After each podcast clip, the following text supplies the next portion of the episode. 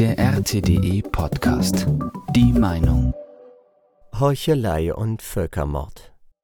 Wen der Westen tatsächlich entkolonialisieren sollte. Westliche Medien geben Russlands vermeintlichen imperialen Ambitionen viel Raum. Gleichzeitig erhält Israel eine Freikarte und tut mit Palästina, was es will. Die medial entstehenden Zerrbilder sind grotesk und sie irritieren. Eine Meinung von Tariq Cyril Amar Die Heuchelei des von den USA geführten Westens hinsichtlich seiner Reaktionen auf Russland, einen geopolitischen Gegner auf der einen Seite und auf Israel, einen geopolitischen Favoriten mit Sonderprivilegien auf der anderen Seite, ist dermaßen offensichtlich, dass dies sogar dem britischen Guardian aufgefallen ist. Während der Westen mit Rhetorik über Regeln und Werte um sich wirft, um seinen Stellvertreterkrieg gegen Russland in der Ukraine zu vernebeln, toleriert und unterstützt er Israels völkermörderischen Angriff auf die Palästinenser in Gaza. Dass selbst das oberste Gericht der Vereinten Nationen, der Internationale Gerichtshof, inzwischen einen Völkermord als plausible Wahrscheinlichkeit eingestuft hat, macht keinen wirklichen Unterschied. Es handelt sich um ein Versagen, das über den Zynismus der politischen Eliten hinausgeht. Während des Krieges zwischen Russland und der Ukraine und de facto dem Westen konnten viele westliche Journalisten und Experten nicht genug davon bekommen, ihre rhetorische Härte zur Schau zu stellen. Während die stark in die Irre geführten Ukrainer für das Sterben verantwortlich waren, war verbaler Extremismus bei der Meinungsbrigade des Westens der letzte Schrei. Nicht wenige versuchten Moskau des Völkermords zu bezichtigen.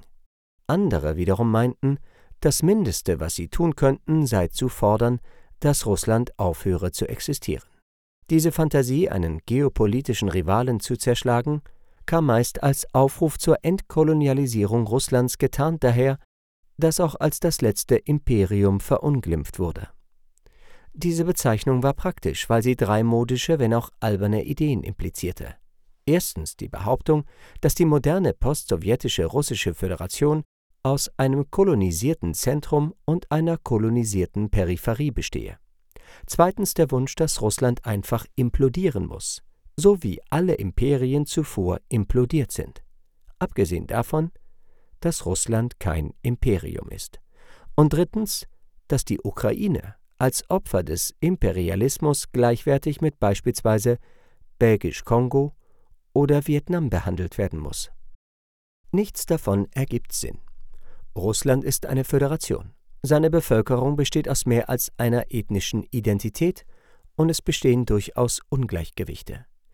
Wenn man aber glaubt, dass dies die Definition von Kolonialismus ist, dann denkt man am besten einfach weiter und setzt den Hebel bei Großbritannien oder Frankreich an.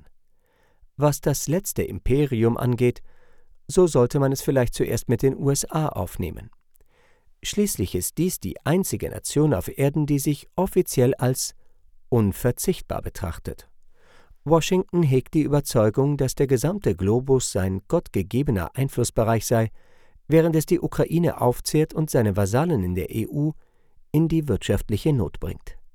Gleichzeitig unterstützt die USA einen anhaltenden Völkermord im Nahen Osten und bereiten sich auf einen großen Krieg in Asien vor, um dort ihre Vormachtstellung zu verteidigen.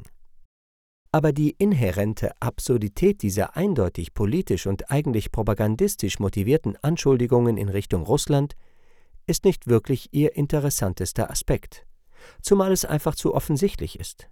Das tatsächlich Faszinierende ist etwas anderes und hat erst vor kurzem begonnen.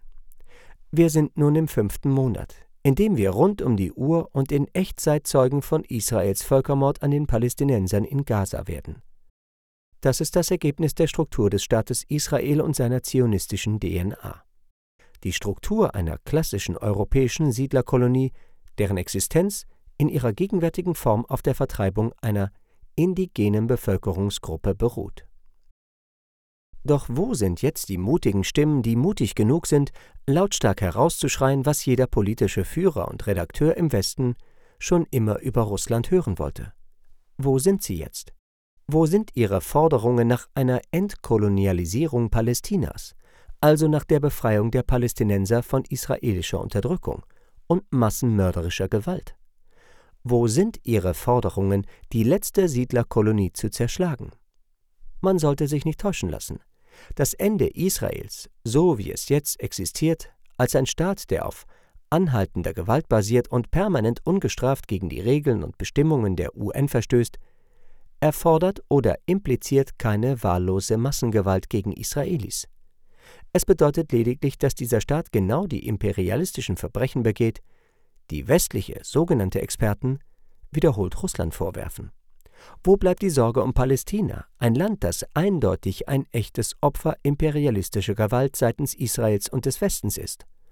Wo sind die Rufe, den palästinensischen Widerstand mit den besten Waffen aus den Arsenalen der NATO auszustatten, Dutzende Milliarden von Euro und US-Dollar an die Palästinenser zu überweisen, damit sie ihren Kampf gegen die israelische Aggression fortsetzen können?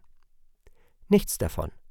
Mit sehr wenigen Ausnahmen ist das Schweigen der westlichen Intellektuellen ohrenbetäubend. Nun, der Kontrast zur vorangegangenen Schwülstigkeit ist krass, ja geradezu grotesk. Nehmen wir zum Beispiel einen Kommentar der Washington Post vom 5. April 2022. Was in der Ukraine passiert, ist Völkermord. Punkt. Der Artikel wurde von Eugene Finkel verfasst, einem Politikwissenschaftler, der ursprünglich aus Lemberg in der Ukraine stammt und an der John Hopkins University arbeitet. In seinem Meinungsartikel hat er dargelegt, was der Titel erwarten lässt. Finkel hatte keinen Zweifel daran, dass er in der Lage war, einen glasklaren Fall von Völkermord zu erkennen. Aber auch in Bezug auf Gaza hat er nicht geschwiegen.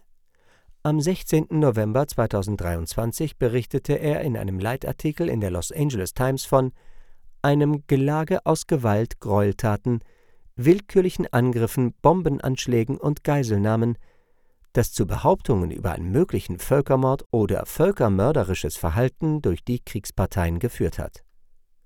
Haben Sie den Unterschied erkannt? Während Finkel in Bezug auf Russland vorschnell zu den weit hergeholten Schlussfolgerungen kam, zu denen er kommen wollte, achtete er im zweiten Fall darauf, nur von Behauptungen zu sprechen, nachdem hier Israel involviert ist. Und natürlich spricht er sich sowohl für die israelischen Täter als auch die palästinensischen Opfer aus. Und doch hat Israel mit der Strategie, eine ethnische Säuberung zu erzwingen, eindeutig und absichtlich Zivilisten ins Visier genommen. Die von Israel angewandten Methoden der Kriegsführung, wie zum Beispiel die systematische Hungerblockade, die öffentlich praktizierte Misshandlung von Zivilisten, darunter Kindern und Frauen, die Zerstörung der gesamten medizinischen Infrastruktur und die systematische Ermordung und Misshandlung von medizinischem Personal die systematische Massentötung durch Bombenangriffe aus der Luft, all das findet in den russischen Kämpfen in der Ukraine keine Parallele. Und im Fall von Israel kann es keinen Zweifel an der Absicht geben, die ein Schlüsselfaktor für den Nachweis eines Völkermords ist.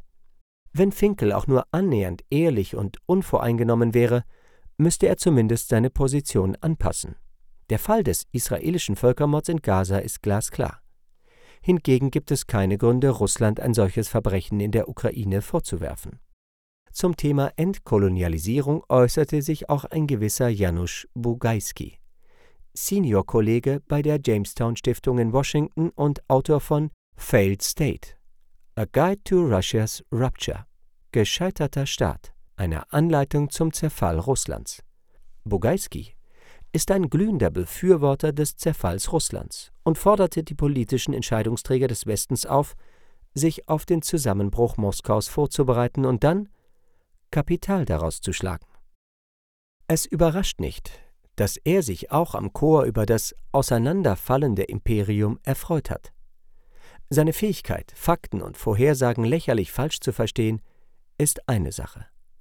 Aber Polen dessen glorreiche strategische Zukunft das nächste Buch von Bugajski vorhersagen wird, sollte sich ernsthaft Sorgen machen.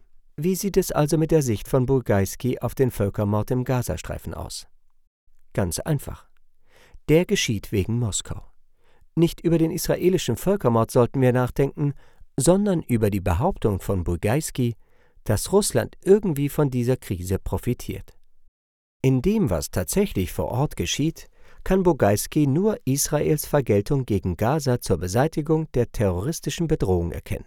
Völkermord? Welcher Völkermord? Um fair zu sein, Bogaiski hat bemerkt, dass die USA wegen ihrer Unterstützung Israels einer internationalen Verurteilung ausgesetzt sind. Aber auch diese Tatsache kann er mental nur als einen weiteren Erfolg für das schändliche Moskau betrachten. Ich könnte noch weitere Beispiele anführen. Aber das Kernproblem sollte mittlerweile klar sein. Zu viele westliche Intellektuelle verraten die erste Pflicht ihres Berufs, sich zumindest um Ehrlichkeit zu bemühen. Der fast zwanghafte Drang, sich selbst, seine Positionen und seinen Ruf als Waffe gegen Russland einzusetzen, hat jeden Respekt vor Fakten und Standards überwunden. Das allein schon ist ein trauriges Bild des ethnischen Verfalls. Aber ihre Reaktion oder das völlige Fehlen einer solchen auf den israelischen Völkermord in Gaza ist wesentlich schlimmer.